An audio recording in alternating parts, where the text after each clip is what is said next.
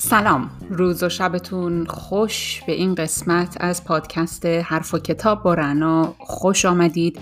ما اینجا هر بار 20 دقیقه. نه بیشتر شاید کمتر با هم به فارسی و انگلیسی کتاب می‌خونیم و گاهی با هم حرف می‌زنیم.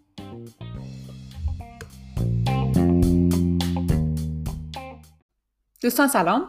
خوش آمدید به قسمت چهارم از کتابخانی و زبان آموزی با رنا. این قسمت درباره چگونگی ارتباط برقرار کردن با افراد بدقلقه. به نظر من قسمت بسیار مهمیه و من این فصل رو که داشتم میخوندم احساس کردم که چقدر این کتاب می‌تونه برای خیلی از ما ایرانی ها مفید باشه. Having thought about how you currently respond to other people, your expectations and beliefs about the way others should behave towards you, The next step is dealing with difficult people is to improve your communication skills, to know what to say and what not to say. Communication is more than what you say. Communication is a two way process. It involves talking and listening. میگه که خب ما به این فکر کردیم که در حالت عادی چطور با آدم های برخورد می‌کنیم؟ چه انتظارات و باورهایی درباره اینکه بقیه با ما چطور باید برخورد بکنن داریم؟ و حالا می‌رسیم به مرحله بعد که مرحله بسیار مهمیه. اونم بهبود توانایی های ارتباطی مونه یاد بگیریم که چه چیزهایی باید بگیم و چه چیزهایی نباید بگیم. To know what to say and what not to say. Communication is more than what you say. این بسیار جمله مهمیه. ارتباط برقرار کردن بیش از گفته های ماست. ارتباط برقرار کردن یک روند دو طرف است. It involves talking and listening. شامل گفتن و شنیدنه. Knowing the right thing to say is a lot easier if you first know how to listen. Often, when people talk with each other, they don't really listen. بسیار راحت تره که بدونیم چه پاسخی بدیم اگر بلد باشیم که چطوری بشنویم. در اکثر مواقع وقتی آدم ها دارن با هم حرف می‌زنن به همدیگه گوش نمیدن. خصوصا در مواقعی که بحث و دعواست و طرف آدم بدقلقیه. Listening looks simple but it's not easy. گوش دادن در ظاهر کار آسونیه. ولی بسیار کار دشواری اصلا آسون نیست.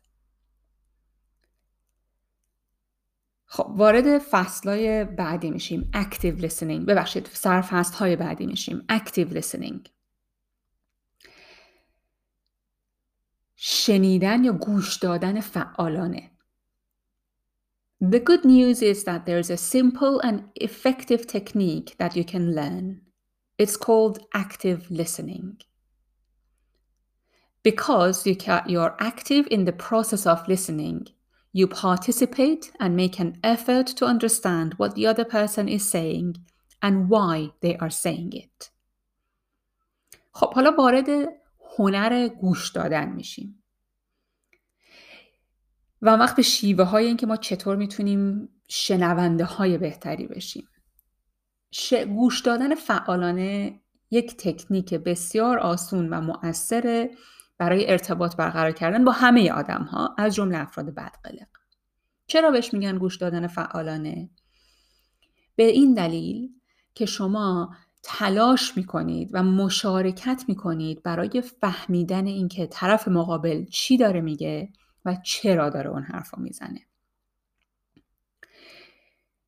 بعد حالا شیوه های مختلف داره که این اکتیو لیسنینگ یا شنیدن فعالانه از چه طریق طرقی انجام میشه.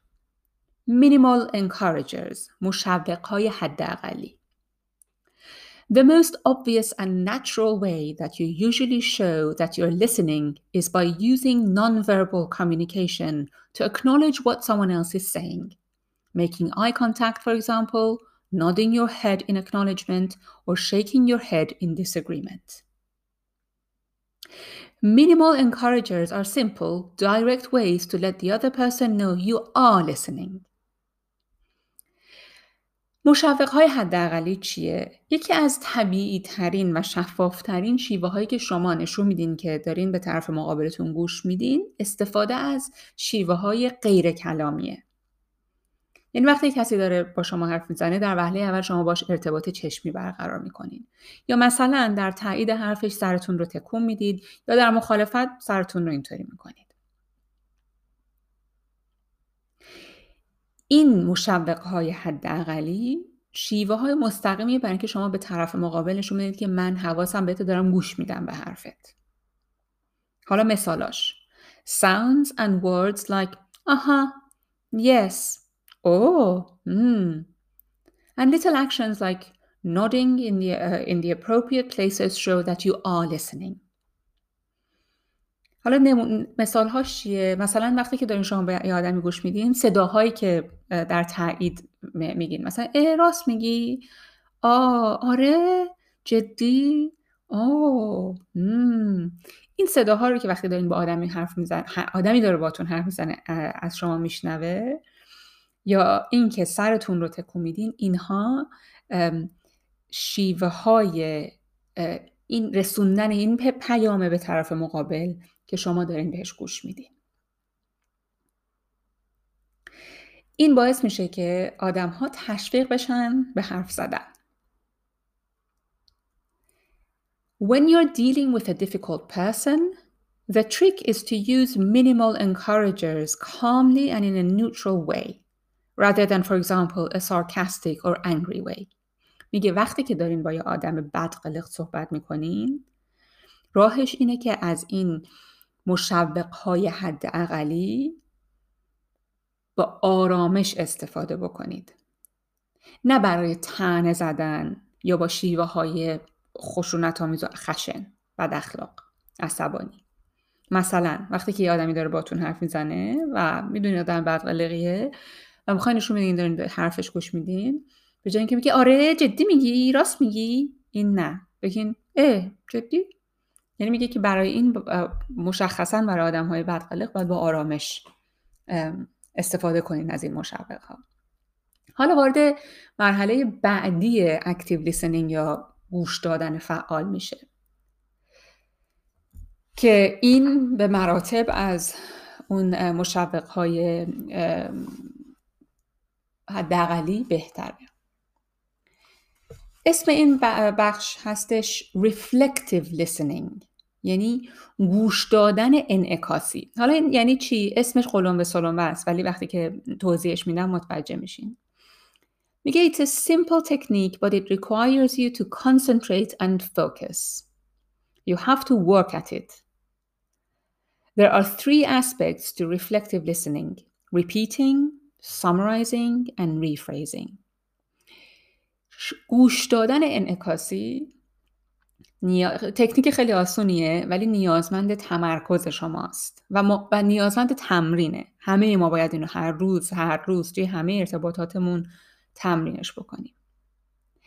میگه سه جنبه داره شنیدن و گوش دادن انعکاسی. repeating تکرار کردن summarizing خلاصه کردن and paraphrasing. paraphrase کردن یعنی تفسیر کردن. حالا اینا رو توضیح میده که چی به چیه repeating When you're repeating, you're simply saying exactly what the other person has just said.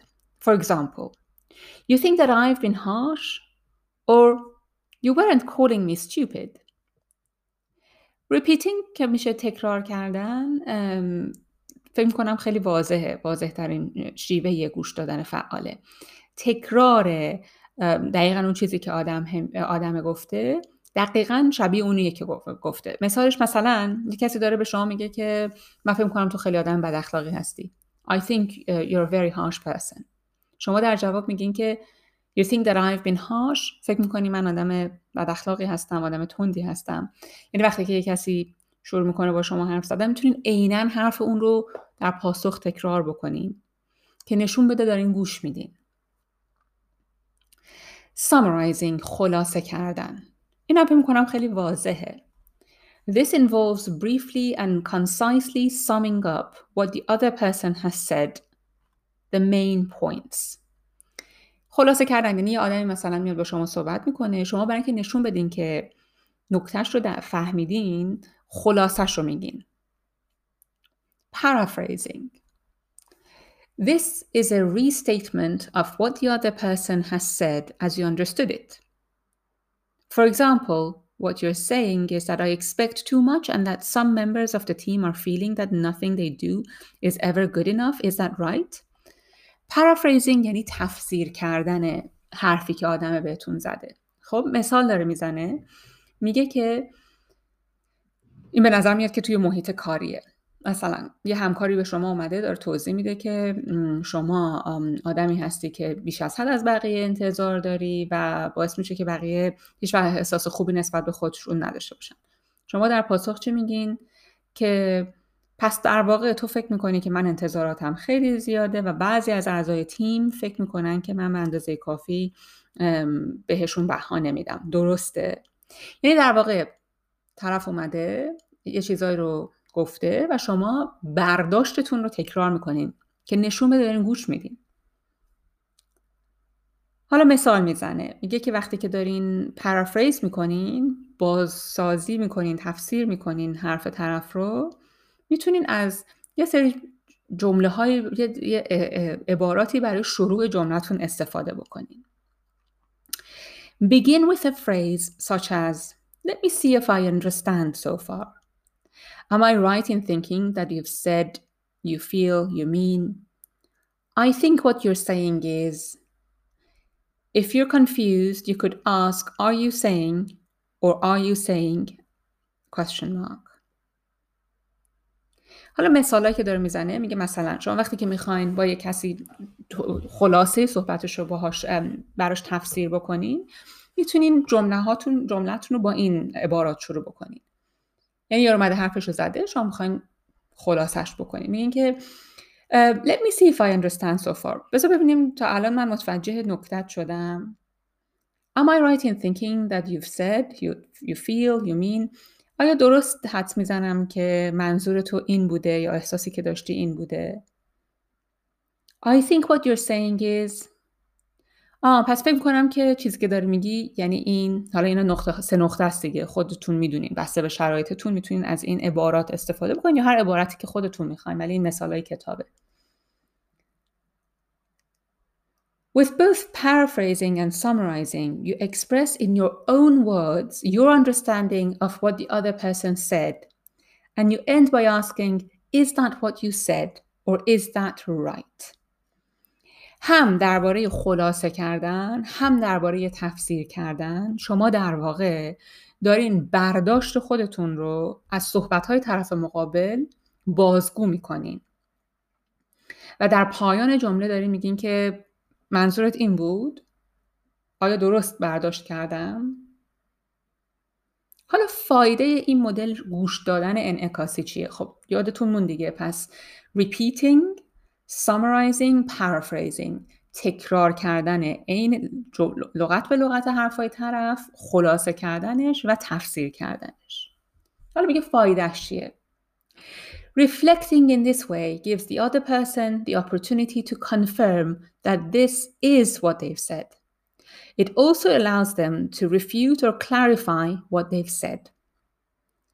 این گوش دادن انعکاسی باعث میشه که طرف مقابل فرصت این رو داشته باشه که حرفی که زده رو تایید بکنه که آیا واقعا این این چیزی بوده که می‌خواسته بگه یا نه. یعنی شما برداشتتون رو میگین و میگه آیا درست برداشت کردم و طرف میگه بله یا نه. یعنی تو همین مرحله جلوی سوء برداشت گرفته میشه. It also allows them to refute or clarify what they've said. به اونها این فرصت رو میده که برداشتی که شما داشتین تصحیح بکنن اگر که برداشت شما اشتباه بوده از حرفای طرف Reflecting, reflective listening can close gaps in communication, minimizing assumptions and misinterpretations. گوش دادن انعکاسی باعث میشه که خلعهای ارتباطی ما پر بشه و باعث کاهش سوء تفاهم ها و سوء برداشت ها بشه حالا البته تایید می‌کنه که همیشه این مدلی برخورد کردن با آدم ها کار آسانی نیست میگه که if you reflect back in this way even though it's not easy if the other person is criticizing or accusing you of something they are more likely to feel that their point has been heard so there is no need to repeat it اگر که شما از این شیوه استفاده بکنین هرچند که همیشه آسون نیست. خصوصا اگه طرف مقابل داره ازتون انتقاد می‌کنه یا اتهامی علیهتون مطرح می‌کنه. اما این شیوه شنیدن باعث میشه که طرف مقابل احساس بکنه که نکتش رو حرفی که می‌خواسته بزنه رو گفته و لازم نیستش که تکرار بکنه. The basic challenge in dealing with difficult people is to remain calm in a potentially highly charged situation. You have to get your own reactivity down. ولی چالش بزرگ در برخورد با افراد بدقلق حفظ آرامشه خصوصا اگه شرایط شرایط بسیار پر پتانسیل داشته باشه که بالا بگیره در نتیجه شما باید بتونین آرامشون رو حفظ بکنین و امکان سعی بکنین که واکنش سریع و عاطفی نشون ندید میگه when you communicate with difficult people by interrupting, defending or attacking what they say, you are simply reacting, responding in an opposing way. Reflective listening is a more constructive approach It allows you to respond in a more favorable way, to set the pace and feel in control. یکی وقتی شما دارین با افراد بدقلق برخورد می‌کنین و اگر در برخورد با اونها هی حرفشون رو قطع بکنین هی بخواین از خودتون دفاع بکنین یا هی به طرف مقابل حمله بکنین در واقع فقط دارین واکنش نشون میدین و فقط دارین مخالفتتون رو نشون میدین. در حالی که گوش دادن انعکاسی شیوه بسیار مفیدتر و مسئولانه تریه و باعث میشه که کنترل سرعت این رفت و برگشت در دست شما باشه. میگه seek first to understand then to be understood. تلاش بکنید که اول بفهمید بعد فهمیده بشید. خب رسیدیم به دقیقه 17 و نیم و من چون قول دادم که پادکست رو زیر 20 دقیقه نگه دارم بیشتر از این ادامه نمیدم تا بریم برسیم به قسمت بعدی.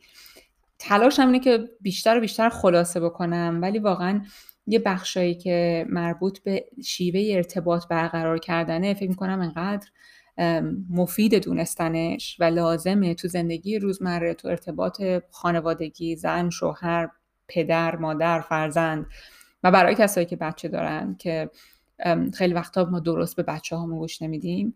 در نتیجه یه ذره آرومتر دارم تو کتاب جلو میرم. البته رسیدیم به صفحه 54 ولی فکر می‌کنم که بهتر ترجیح همینه که مثال های بیشتری از کتاب بخونم که بیشتر بتونیم فکر بکنیم.